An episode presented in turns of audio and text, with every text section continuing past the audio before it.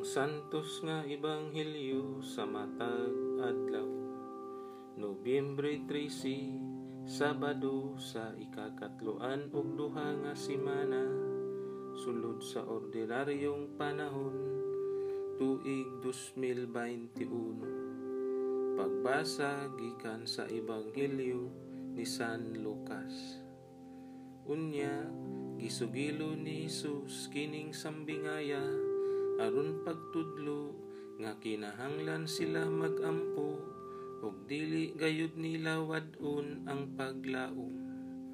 Sa usa ka lungsod dihay usa ka maghuhukom nga walay kahadlok sa Dios o pagtahod sa mga tawo ug may usa ka byuda ni adtong lungsura nga nagbalik-balik pag-adto kaniya aron paghangyo nga panalipdan ang iyang katungod.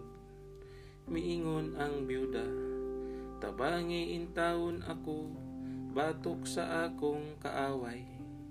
Sulod sa taas nga panahon, ang maghuhukom, midumili pagtabang kaniya, apan sa katapusan, miingon siya sa iyang kaugalingon.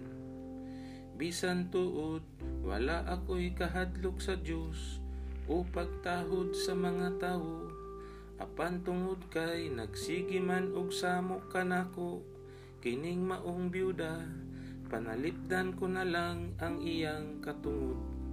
Kay kun dili ko kinibuhaton magsigi siyag balik-balik hangtod nga kaupsan ako pailog. Ug may padayon ang Ginoo. Pamatian ninyo ang gisulti ni adtong daotang huwes karon dili ba ang Dios maghukom? Dapig sa iyang kaugalingong katawhan nga nagpakitabang kaniya sa adlaw ug sa gabii. Maglangan ba siya sa pagtabang kanila? Sultihan ko kamo nga maghukom siya dapig kanila ug dalion niya ang pagbuhat niini apan makakaplag ba kaha og pagtuo? Ang anak sa tawo dinhi sa kalibutan sa iya unyang pag-abot. Ang ebanghelyo sa Ginoo